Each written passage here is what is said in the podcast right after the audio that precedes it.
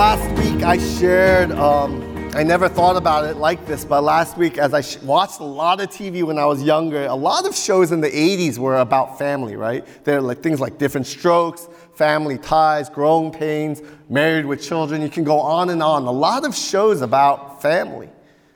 And as I was looking at today's passage, you know the thing I realized in the movie theaters, back in the 80s, it focused a lot on spiritual things. And what I mean by spiritual things is it had scary movies like Poltergeist, right? It had like Exorcist, which I think might be a little bit older, like in the 70s, but it bled into the 80s. And then it even had like lighter stuff, but still like things like Ghostbusters, right? The movie Ghost with Patrick Swayze and Demi Moore. And then also the Ouija board, even board games, right? Because people were so into this. These days, spiritual matters, it doesn't seem as popular as it did back then. Not nearly as much as back in the 80s. There's not many games that are like Ouija board. It's not selling as much. And even in the church, you don't really hear too many messages about spiritual things. And it makes me sad because it's not that I'm into horror movies or ghosts and goblins. But if you look at the Bible, it can be argued from Genesis to Revelation, everything is about spiritual stuff. Everything is about the spiritual battle. And that's why Paul, when he ends the letter to the Ephesians, he's talking about Christian living, but it's not just about Christian living.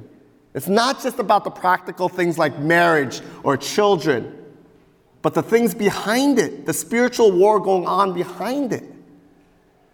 And that's why if we really want to understand the book of Ephesians, we need to understand it's a spiritual warfare. And so this morning, what I'd like us to see as we finish up the book is Paul's concern for the spiritual warfare that all of us, not just pastors, not just elders, all of us in this room were a part of this spiritual warfare. And so how do we get ready for it? How do we equip ourselves for it? And there's at least three things I want us to see in today's passage. The first thing is to understand the nature of the battle that we're in. The second thing is to understand or see the armor that God has given us. And last thing I want us to see the secret offensive weapon that God has given us. So most of the armor we're going to see is like a defensive thing, right? The armor that protects us. But there's a secret offensive weapon that Paul talks about at the end. And so first, to learn about the spiritual warfare that we're in, what's the nature? What's the battle about? Now, speaking about movies, I know Oscars was last week too. But personally, I think one of the greatest movies, most of the eye-opening when I saw it, I was like, oh, this is like pretty crazy, you know? Of all time, I think, is the movie Matrix. Now, if you've never seen this movie, The Matrix, it's obviously a fictional movie about this time where machines have taken over the world, right? And the story goes that even though they took over and they can probably kill and wipe out all the humans, they have to keep them alive. They need the body heat, the energy that humans, they suck it out of them. They need it to stay alive. And so they trick humans to think everything's okay, right? The simulated world where everything seems okay. It's called the Matrix. But the truth is, the world behind that world, the truth is, their brains have these attachments and they're sucking the energy out of them. That's their true situation. Now, the movie gets interesting because every now and then humans will break away from these things, and they're like, what's going on? And although the machines are trying to gather them back, those who broke away, the humans who got away, they're trying to teach the rest of humanity, and to teach them the reality is these machines are trying to control us, to completely take over. I share this because when we ask what kind of warfare are we in, we need to remember it's not just this physical world, but there's a spiritual battle that's going on. Paul tells us this, right? You look in Scripture, it's not against flesh and blood, but against rulers. It's against authorities. It's against cosmic powers. It's against spiritual forces of evil in heavenly places. And so if we want to understand Ephesians, Paul's been talking about this the whole time. And that's why at the very beginning, it starts off with the word finally. Why does Paul say finally? What do you mean, Paul, finally? And if you go back to chapter 1, Paul is talking about this divine relationship between us and God, this spiritual relationship, right, between us and God, and he loves us so much. That's chapter 1 and 2. All the theology behind that. Chapter 3 and 4, it talks about spiritual maturity, spiritual unity. What does that look like? What does spiritual mean to be? We can be 90 years old, but 90 years old with the faith of a 2-year-old. So what does spiritual maturity look like? And in the very end, Paul drives out, okay, this is God's love. This is what it means to be spiritually mature. How do we live out our faith spiritually in our marriages, in our families, raising our children? How do we do this spiritually? And so, friends, everything, if this is God's will, this is how we should live spiritually. And Paul's laying all of this out. And obviously, Satan's going to be against everything that's been said. There's going to be a conflict. There's going to be struggle between what God wants, what Satan's trying to do, and where we stand in between, right? That's the war that Paul's talking about. Now, you might be thinking, no duh, Pastor Tom. Spiritual warfare is spiritual. I know that, right? I'm not a dummy. But the thing I think that all of us often forget, or often we get fooled with, is that often we become like people that we're living in this matrix, right? Do we really believe that there's a spiritual war raging on behind the scenes? Even now as we worship, that Satan wants you to look at your phone, to fool around, and to not pay attention to God's word. That when we go to work, when we go to school, when we in our homes raising our children, Satan is looking for ways to pull a thread to pull us apart. Do we believe that's really going on? Do we really believe that the war that we're in, it's not as simple as marching in with guns and with tanks and things like that? America, we're the strongest country in the world. I have confidence. Anyone tries to fight us, we are going to beat them down with our tanks, our airplanes, our soldiers. We're going to win. But it's not that easy. We're not wrestling against flesh and blood. Our enemy is invisible. Do we know how powerful he is, how deceptive he is, how wicked he is, never showing mercy? Even the worst person in the world, I believe they will think a split second about what they're going to do before they do it, but the devil has no thought at all. His desire, it gives him joy to be ruthlessly evil. Do we remember that? Do we think of Satan like that? Do we know our place in the war? And so if that is the case, that we are unequal to the battle, that means on our own, we got no shot, guys. We have no chance as humans in a spiritual war by ourselves. By ourselves, compared to Satan, we are not strong enough. We are not smart enough. Our technology is not good enough. How in the world do you shoot and kill an enemy that's invisible? How can we do that? And so what we really understand is the nature and the intensity of the spiritual warfare that we're in. Do we really understand that? Or are we living like people in the matrix? Almost blind. Almost not caring. Just eating a piece of steak. We know it's not real, but it's okay, right? Do we know that our true nature in the war that's going around us? And that's the thing that Paul wants to say, wake up. This is reality. And if we do really believe in this spiritual warfare, what are we doing? How do we protect ourselves? How should we be living? And that's what Paul wants to address next. Not only that we're in a spiritual warfare, but he tells us that we need to put on the armor of God.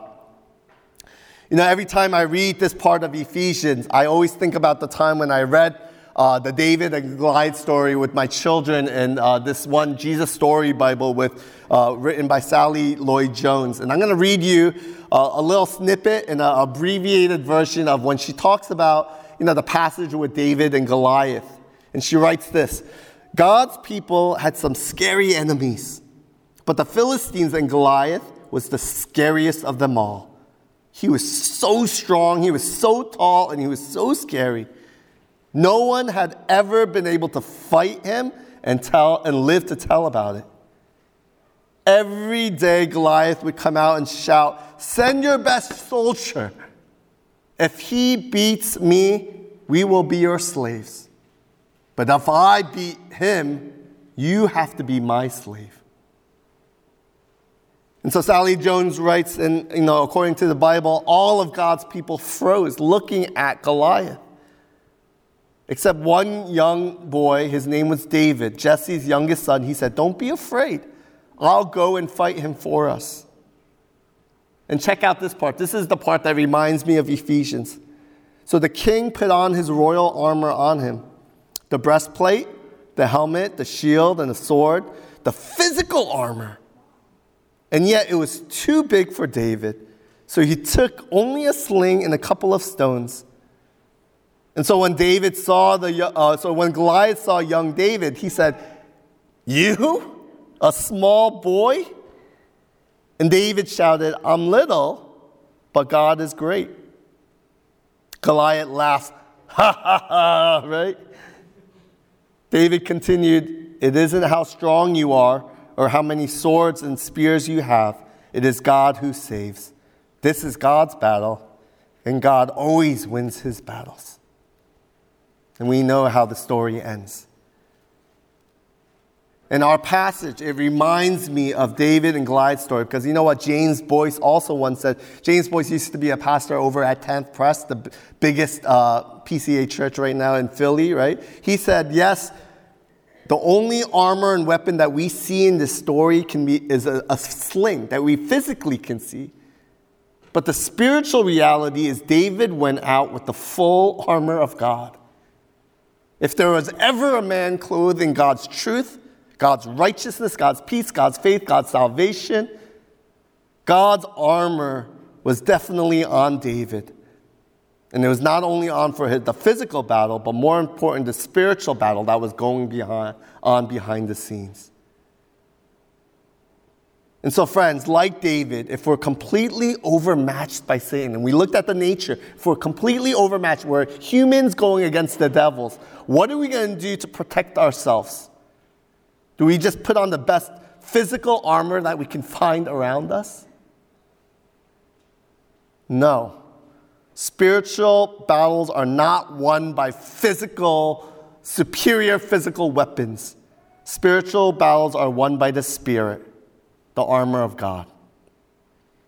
And so real quickly, I'm going to touch on each of the armor of God and what that means. And the first thing Scripture tells us is that to put on the belt of truth, a belt of truth. Now, when you think about it, and as I was studying this, I was thinking, you know what? A belt is the last thing I want going into war. What the heck do you need a belt for? But the more you think about it, a belt is so important, right? I don't know about you guys, but I wear a belt every day, whether it's an everyday belt, whether it's you go weightlifting and you know you wear that belt and what that means, or if it's a belt that you wear into war. A belt is important because it keeps everything tight, it keeps everything together, right?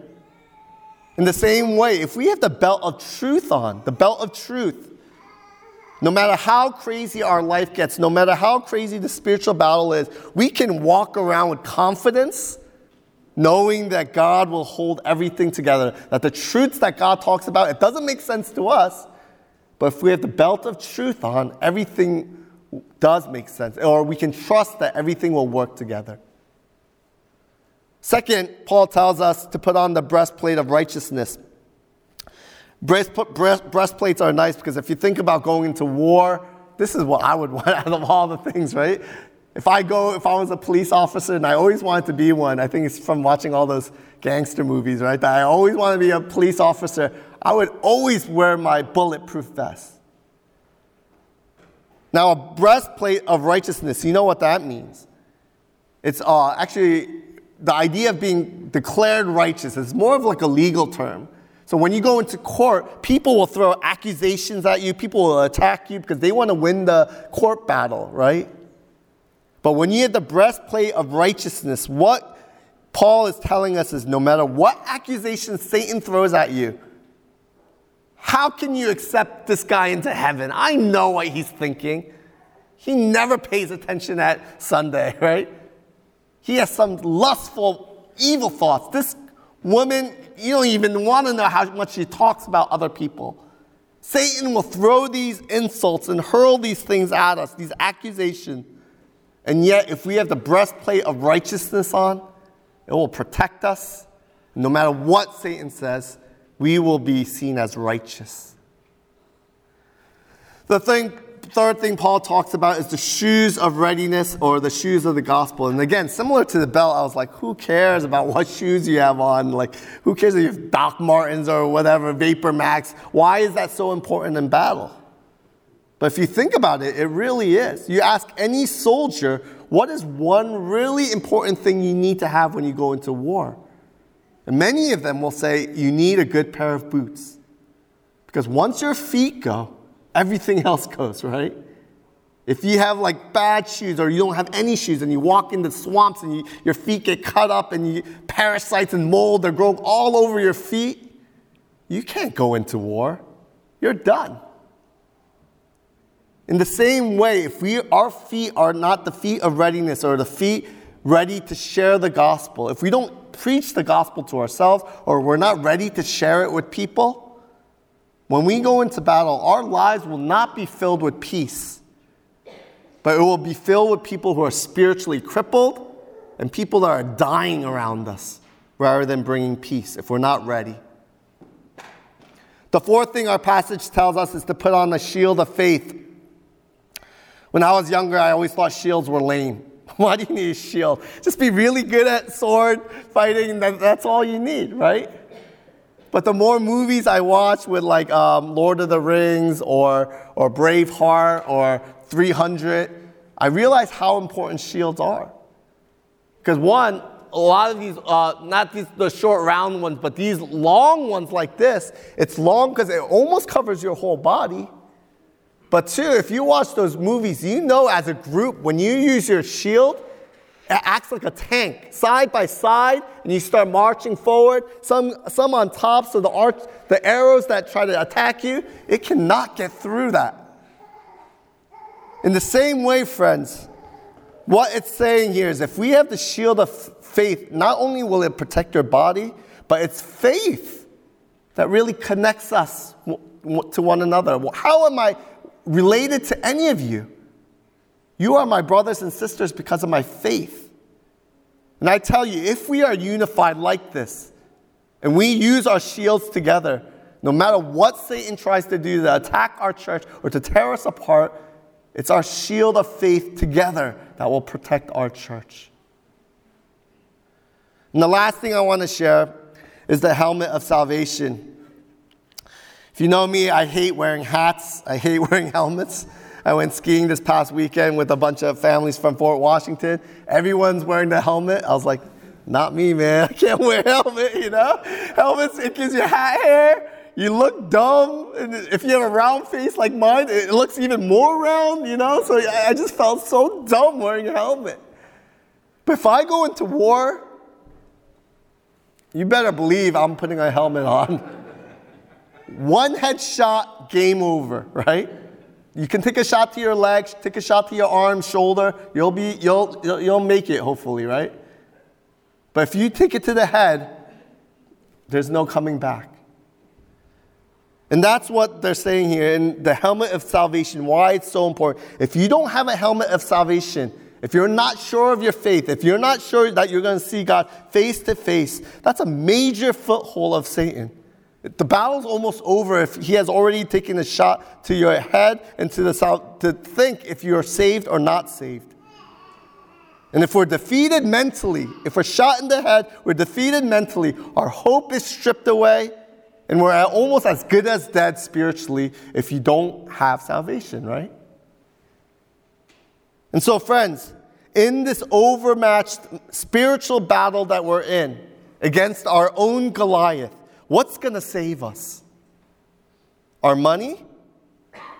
Our guns? Our sheer willpower? No way. Paul tells us, like David, it's not a physical armor that's going to save you, but a spiritual armor, the armor of God. The last thing I want to share is not only the nature of the battle, not only the armor that we have, but the secret weapon that Paul talks about. You know, out of all the battles in the Bible, there's a lot, right? There's the Israelites fighting the Egyptians and the big Red Sea. Then there's Joshua and the Battle of the Jericho. Remember, the walls come tumbling down. They're fighting the Moabites, the Midianites, the Amalekites. They're constantly fighting people. But out of all the battles, my favorite one that whenever I read is the one in 2 Kings 6. And the story goes like this. In 2 Kings 6, the Israelites are fighting the Syrians. And you got to think about the Syrians being the toughest, baddest army of all during this time period. They're so much stronger. And every time the Israelites or the Syrians have the Israelites, their backs against the wall, God shows the prophet Elijah a way out, and the Israelites escape. This frustrates the king of Syria so much. He says, you know what? I'm going to stop this nonsense. I'm going to go and kill Elijah that's getting all these visions from God, and we're going to finally win the war. And so what the Bible tells us is one of Elijah's servants, as he's going out to fetch some water, I guess. I don't think it tells us what he's doing exactly. But as he goes outside, he sees completely surrounded, right? Completely surrounded down here. If you look here, all the soldiers and chariots and horses and spears. And he's freaking out. And he's like, Master, we're completely surrounded. What are we going to do? And so all calm and cool, Elijah says, don't worry. He does two things. First thing is he shares a biblical truth, and he says, don't worry. The armies that they have, they're not strong. They're not as strong as the army that we have. And then Elijah prays and says, God, would you open his eyes?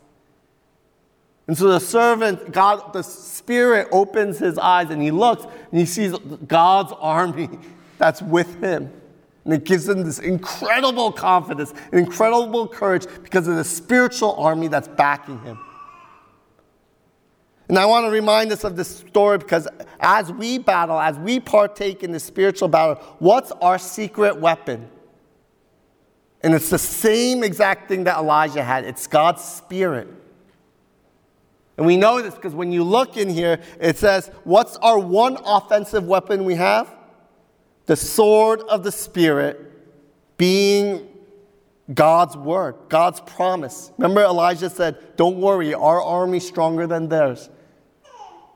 Not only that, but it says the Spirit, just like Elijah prays, Paul says, praying at all times in spirit, right? That is our weapon. That's our secret weapon, God's Spirit. And this is important because it's not just a matter of playing defense, right? And if we play defense and we play our shield, then maybe, and we say, Satan, would you just go away? He's not going to go away. But he will run if we whip out our sword of the Spirit, because there's nothing more powerful than God's word and prayer. Now, you might be thinking, Pastor Tom, this sounds all fine and dandy, but many times I don't feel like this. I don't feel protected with the armor of God. I don't feel like when I read and when I pray, it doesn't feel like a lifesaver, this strong sword. It feels like this little pencil that I have, right, going into war. But brothers and sisters, when we feel that way, let me first of all say, when we feel that way, that in itself is spiritual warfare. That's what Satan wants you to think. Satan's schemes has never changed since the beginning of time. If you go back to Adam and Eve, what's his way of tricking them? To make you doubt God's love. And he wants you to doubt his armor. He wants us to doubt his Spirit. But second, we also need to see that feeling when we feel like we don't have a strong armor It's not because there's a problem with the armor. The problem is really with us. Our desire to put on the armor, our desire to read God's word and to pray. And that's why at the very end, the Spirit is not only important because is it the word of God and it tells us to pray, but it's only with the Spirit. If you look at the very end, it's not a matter of just keeping our armor on all the time, or asking for more of the armor, I should say. But if you look at the very end, it says, pray for each other's hearts. So you'll have a desire to put on the armor of God, that you would love God, and it would drive you to act in faith. Friends, that's actually the big secret. The Spirit that moves our hearts. When we pray and the Spirit moves our hearts, and we realize that when we look to the cross and we ask ourselves, why does the Bible tell us he was naked? Why was he beaten? Why was he mocked? Why was he spit on? And to realize, if the Spirit is in our hearts, we're going to realize Jesus was naked because he took off his armor. He took off his breastplate to put it on us. So when we go to court, you know why we're declared righteous? Not because we lived a good life, because Jesus on the cross makes us righteous, and no one can hurl insults at us. It's only when we pray and the Spirit moves in our hearts we begin to realize, why did Jesus ever take off his helmet? Why did he trade it for a crown of thorns? And the only reason, the Spirit moves in our hearts, we will realize Jesus did that in order to give us the helmet of salvation. So we will know, no matter what, we will never lose our place in heaven. And at the very end, the key is that when we pray, the Spirit will move in our hearts, not only get what Jesus did on the cross, but why he did it. Remember earlier in Ephesians, it tells us we need to taste the breadth, the length, the height, and the depth of God's love. If God's Spirit moves in our hearts, we will realize how much he loves us. That is God's secret weapon. And if we can only realize that, I tell you, brothers and sisters, no matter how hard this life is, no matter how painful it is, if the Spirit would just move in our hearts to realize his love for us, we will be more than happy and more than glad to put on that armor and say, send me, I will go into that battle. If we would only realize his love. If you're a Christian, let me end with this one thing. When we go into battle physically, right? And think about any battle we go into physically, we never go in alone. Army is always sent with our fellow citizens side by side. But for some reason, when we go into spiritual battles, the temptation is to think we're in it alone, as if we're in it by ourselves. But brothers and sisters, this should not be. This is not the truth. But we're in it together as the church. And we know this because, again, you look at the final words, and it tells us, Paul is telling us, he's going to send Tychicus for encouragement.